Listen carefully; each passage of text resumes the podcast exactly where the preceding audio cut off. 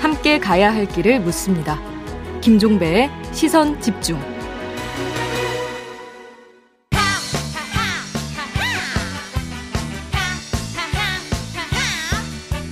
네, 매주 월요일에 만나는 정치 하하하 시간인데요. 그 주인공 국민의힘의 하태경 의원 모셨습니다. 어서 오세요. 예, 안녕하세요. 요즘 이 TF 단장을 맡아서 엄청 바쁘시더라고요. 예, 예, 조금 바쁩니다. 오늘 예. 그 질문부터 좀 집중적으로 좀 드려보죠. 예, 예, 예. 자, 이 자료 공개가 핵심 쟁점이니까 네. 질문을 좀 초점 여기에 맞춰서 좀 드리겠는데요. 이게 예. 좀 몇 개의 갈래가 있어서 그렇죠. 예. 우리 애청자 여러분 최대한 이해를 좀 돕기 위해서 좀 도시적으로 갈라서 지금부터 한번 들- 질문을 드려볼게요. 첫 예. 번째가 당시 청와대가 국방부나 이런 어떤 그 관련 기관에게 내려오는 지침 문서가 있는 거죠. 그렇습니다. 이 예. 문서의 공개가 지금 핵심 쟁점인 거죠. 아니죠. 저- 더 핵심 쟁점은 청와대 안에만 있는 문서. 음. 그건 좀 이따 여쭤보고. 예, 예. 근데 지금 어제 오늘 뉴스를 보니까 요거는 대통령 기록을 공개 그러니까 공개를 못하는 것에서 제외된다. 다시 말해서 공개할 할 수 수 있다. 있다라는 네, 그렇죠. 대통령 기록관 해석이 나왔다는 보도가 있던데 맞습니까? 맞습니다. 예. 그러면 그러니까 언제라도 공개할 수 있는 겁니까? 그렇죠. 그래서 다 신청을 해놓은 상태입니다. 신청을 해놓은 그 상태? 행안부 유권 해석 있고 나서 예. 바로 신청을 했고 음. 오늘 사무실 들어가면 아마 얼마나 보냈는지 음. 확인할 수 있을 겁니다. 그러면 지금 그 이 TF에서 그러니까 그 문서를 통해서 확인하고자 하는 핵심 내용이 어떤 겁니까? 이제 그거죠. 그 지금 해경도 그렇고 음. 국방부도 그렇고 사건 직후에는 음. 이 월북이라고 단정을 안 했거든요. 음. 어, 안 했는데 이제 그 이틀 뒤에 바뀝니다. 음. 그래서 요 사이에 청와대 관계장관 대책회의가 두 번 열립니다. 음. 새벽 1시, 오전 10시. 네네. 그래서 요, 이, 이 입장이 바뀌는데 청와대가 어떤 영향력을 행사했나. 음. 이제 이게 하나 있고 음. 또 두 번째로는 이제 청와대가 수색 구조 지시를 했나 안 했나. 음. 아, 그것도 이제 에, 해경이나 국방부를 통해서 수색 구조 활동을 하잖아요. 네. 그래서 이제 그 대통령은 뭐 했나 어떤 지시를 했나 요 두 가지 크게 확인할 수 있을 것 같습니다. 지금 당시 서주석 안보실 제1차장 문제를 그러니까 계속 집중 제기를 하시는데 어떤 내용입니까? 선생님? 이게- 이게 굉장히 큰데 국방부는 24일 날 음, 청와대 회의를 하고 나서 음. 그 시신 소각이 되는 만행을 저질렀다. 예. 아, 그래서 24일 날 이걸 공식화합니다.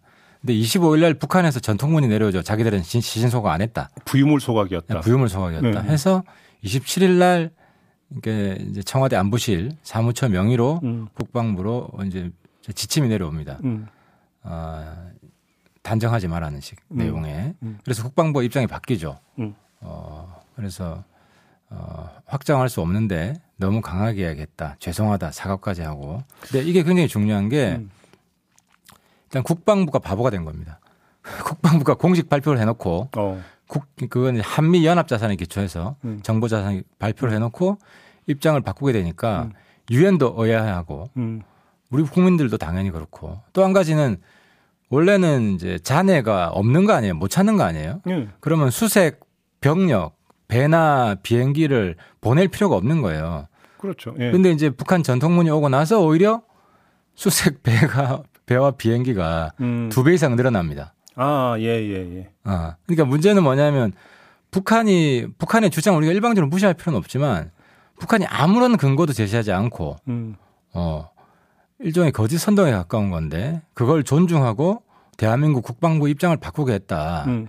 이 문제 때문에 제가 이건 굉장히 심각한 어떻게 보면 이게 진짜 국기문란 사건이다. 어, 관련해서 저희가 어제, 그러니까 어제가 아니고 지난주에 서주석 그전 인터뷰 차장하고 하셨죠. 인터뷰를 했어요. 바로 예. 요 질문을 드렸더니 지금 국방부의 발표 후에 이제 북한의 통지문이 왔는데 부유물 소각이라고 음. 했길래 차이점이 있어서 일단 그거를 좀 면밀히 그 검토할 필요가 있다는 취지로 한 것이다. 그, 그 말이 지침을 내렸다는 말로 고백한 거예요. 음. 한번 생각해 보세요. 음. 북한이 말하면 우리가 다 고려하는 게 아니잖아요. 예. 북한이 그 당시 전통문에는 음. 월북이 아니고 월북이 아니고 침입이라 그랬어요. 음. 그럼 그것도 입장을 바꿔야지. 음, 그잖아요. 근데 북한이 근거가 있으면 음. 증거를 제시하고 시신소고 안 했다고 했으면 고려할 만하지만 아무도 아무런 증거도 없이 음, 음. 일방적으로 그냥 입만 이야기를 한 거거든요. 음. 입만 떠든 거거든요. 그러면 국방부가 청와대 회의를 거쳐서 자기도 참여한 회의예요. 음. 거기에 대해서 같이 동의한 겁니다. 동의한 이유는 충분한 근거가 있기 때문에 동의한 걸 거 아니에요. 그러니까 알겠습니다. 충분한 근거가 있는 걸 뒤집게 했다는 거는 북한 거짓선동에 부한 애동해서 음. 우리 국방부를 완전히 전 세계적 바보로 만든 건데. 아무튼 서주석 전 차장의 주장은 그러니까 시신 소각이 없었다고 지시를 그러니까 지침을 하다는 게 아니라 두 개의 차이가 있으니까 차이를 좀 면밀히 검토해 봐야 된다는 거 아니냐는 취지다 이런 주장이거든요. 다시 한번 정리하면 국방부는 서주석 그 어쨌든 음. 포함해서 서훈 사실 배우였어요 배우. 서훈 배우에 있고 아, 그 그분이 안보실장이고 음. 그분 최근에요 미국 가 있거든요. 예. 아무런 입장 발표 안 하고 침묵하고 있어요. 음. 제가 제보를 받았는데 그 원래 재원 비자로 나가야 되거든요. 음. 그 연구원 활동하기 위해서는 근데 관광 비자로 급히 나갔다고 그럽니다. 어 지금 그 확인하신 상황입니까? 제보 받았어요. 제보를? 사실인 것 같아요. 그래서 그러면 이- 잠깐만 출국 시점이 언젠데요? 얼마 안 된 것 같아요.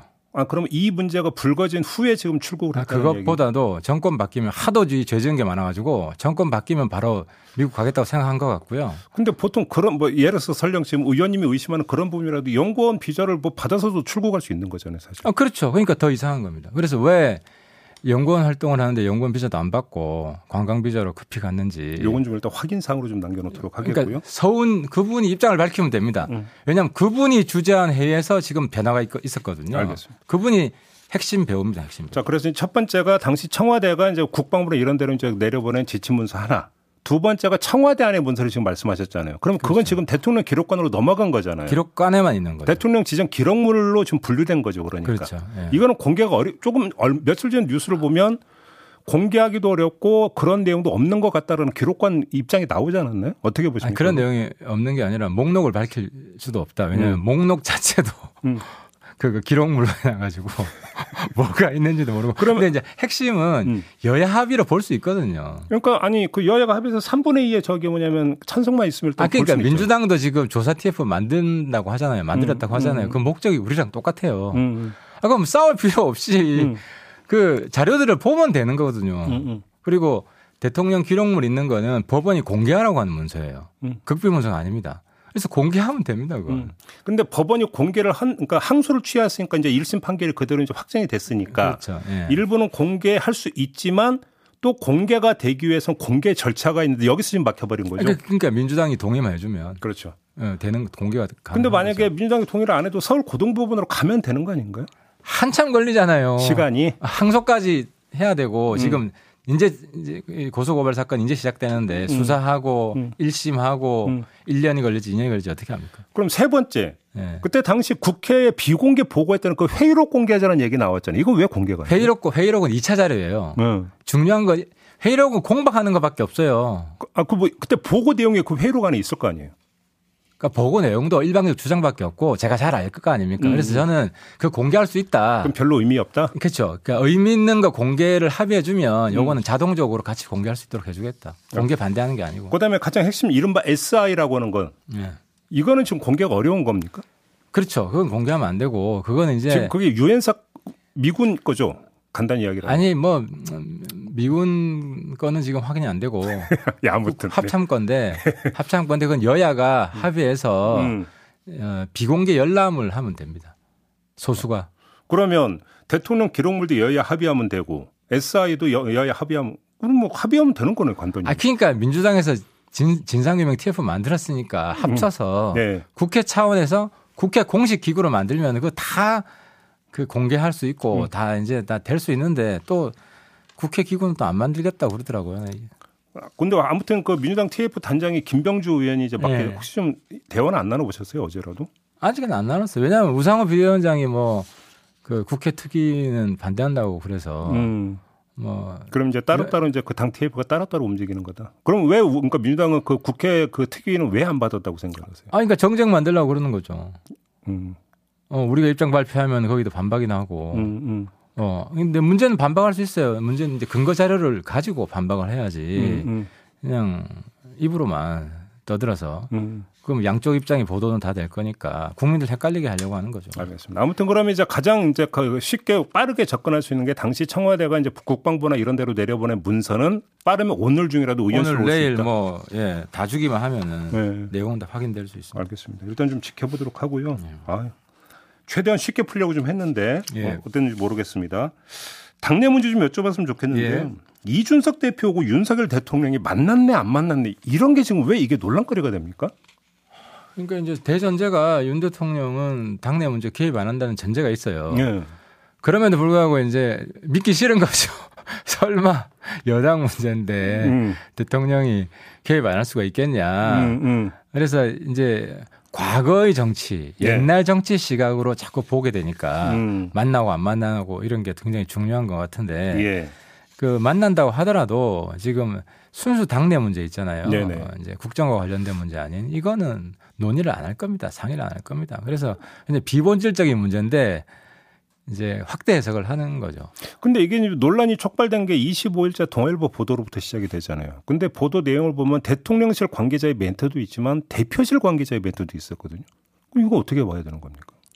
그러니까 아무튼 비전, 비본질적인 이야기 가지고 언론에서 너무 안 키웠으면 좋겠고 만났든 안 만났든 별로 중요한 게 아니다. 그러니까 사실 이제 그거는 파생된 건데 본질은 이거잖아요. 언론은 이런 기본 시각을 이렇게 깔고 있잖아요. 윤석열 아니 이준석 대표가 윤리위 소집이라는 자신한테 되게 불리한 환경을 극복하기 위해서 윤석열 후광을 끌어들이려고 하는 거 아니냐. 가장 기본 시각이 이런 거잖아요. 아, 네, 언론 그러니까 보도에는. 그렇죠. 그리고 대통령이 만나줬으면 음. 이준석 대표 좀 더 오래 하라는 메시지고 뭐 음. 이렇게 해석을 하는 건데. 근데 이런 그 시각 자체가 너무 이제 과거의 올드하다. 시각이다. 아, 과거의 시각. 언론의 이런 시각이. 제왕적 대통령이 제왕적 당 총재하던 시절에 음. 그런 옛날 시각을 가지고 아직도 보고 있고 이 대표도 윤 대통령 후광으로 뭘 자기의 입지를 좀 강화해 보려고 하는 생각도 안 할 뿐더러 음흠.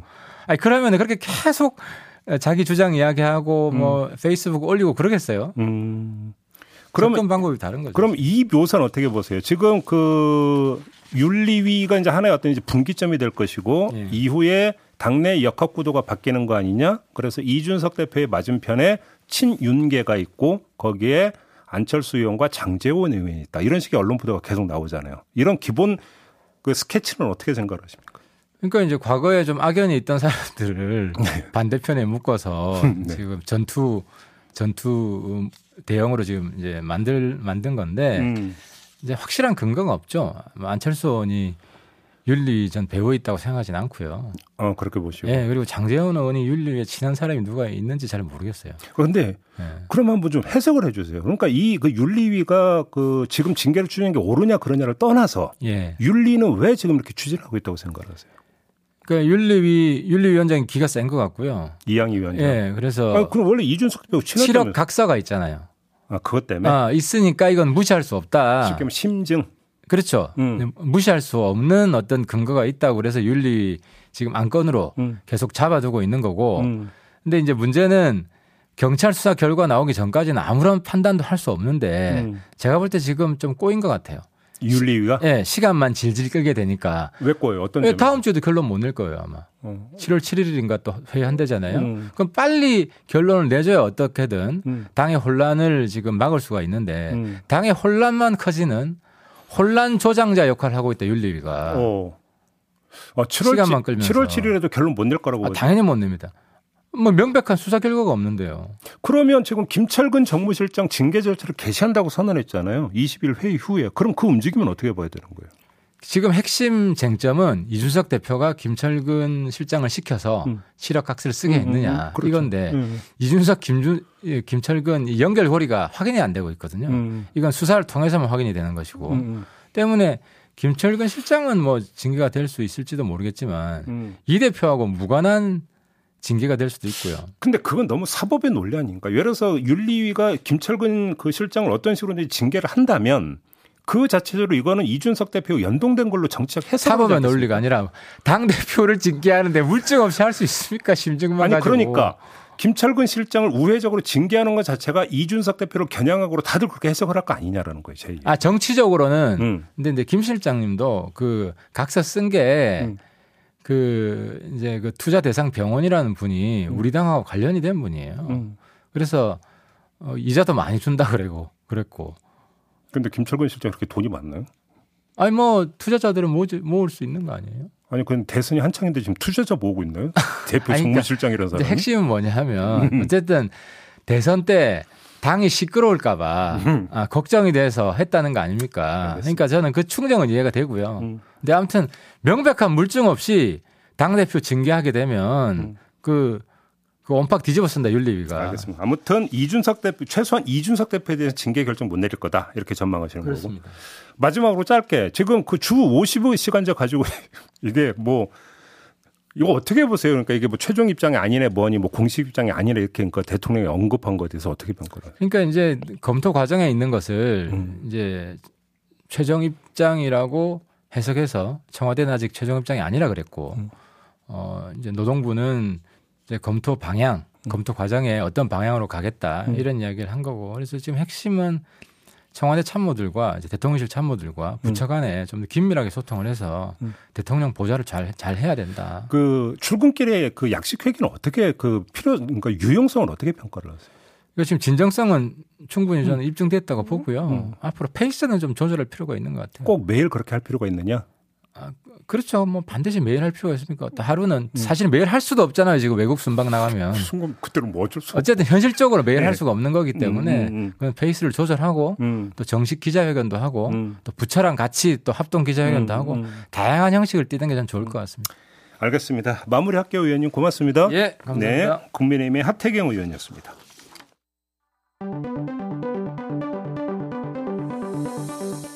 놓쳐선 안 되는 뉴스 빠짐없이 전해드리겠습니다.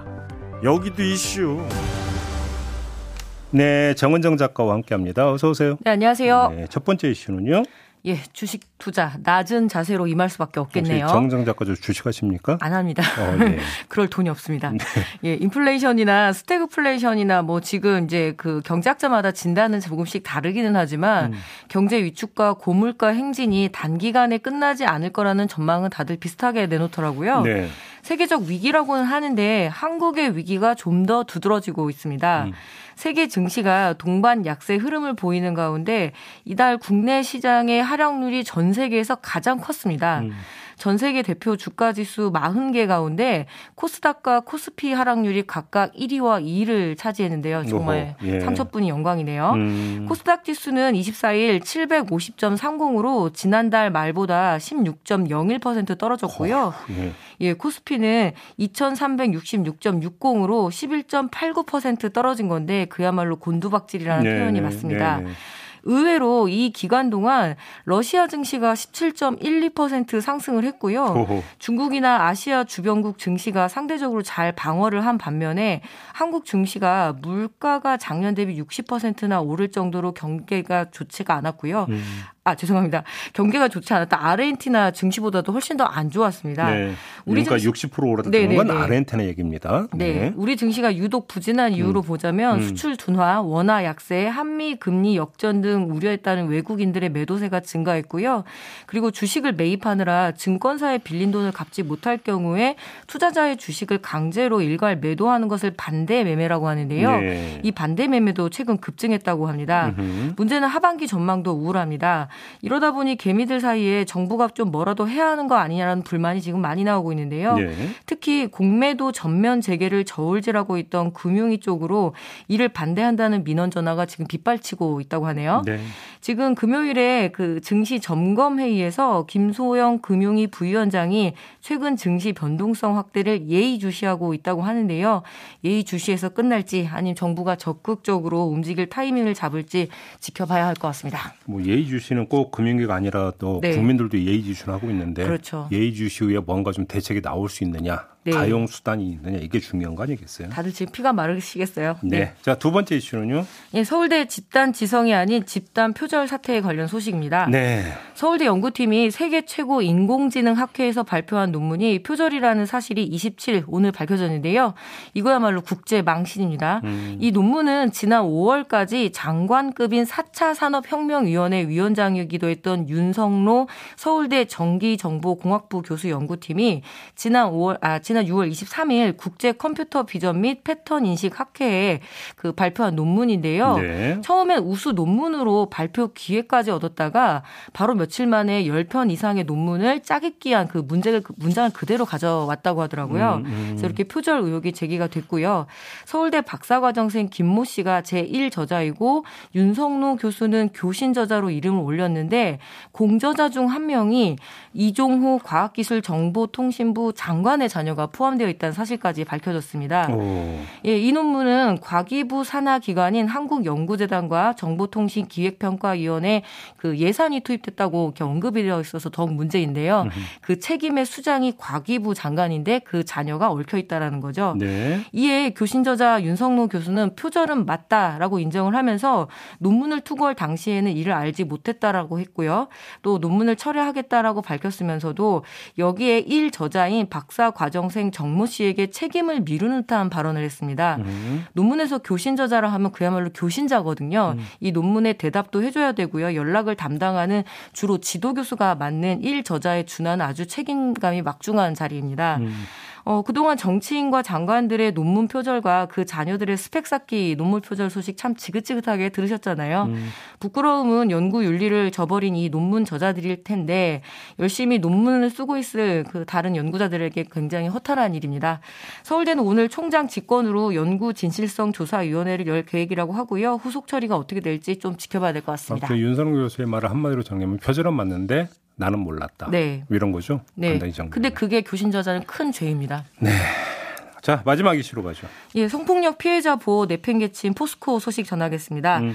포스코에서 벌어진 직장 내 성폭력 사태 굉장히 큰 공분을 사고 있는데요. 네. 예, 한겨레 보도에 따르면 피해를 당한 포스코 직원이 그러니까 피해자가 사내 신고 절차를 건너뛰고 곧바로 경찰서에 신고를 했다고 합니다. 음. 3년간 지속된 성희롱 및 성추행을 사내 신고했지만 가해자가 겨우 삼봉- 감봉 3개월에 처해졌다고 하더라고요. 네. 그래서 피해자는 오히려 사내에서 따돌림을 당하고 2차 가해를 당했습니다. 음. 그래서 이번에 아예 이 성폭력 사태가 벌어졌을 때 경찰에 바로 고소를 했다고 피해자가 밝혔는데요. 회사의 행태를 전혀 믿을 수가 없었던 거죠. 네. 포스코는 그간 성윤리 위반에 있어서만큼은 원스트라이크 아웃, 그러니까 무관용 제도를 적용했다고 밝혔지만 음. 감봉 3개월이 중징계라는 그 해명 때문에 오히려 피해자가 굉장히 더 절망했을 것 같습니다. 네. 게다가 징계 수위를 결정하는 위원회가 사내 임직원으로만 구성돼 있어서 외부 전문가의 평가가 개입할 여지가 전혀 없었습니다.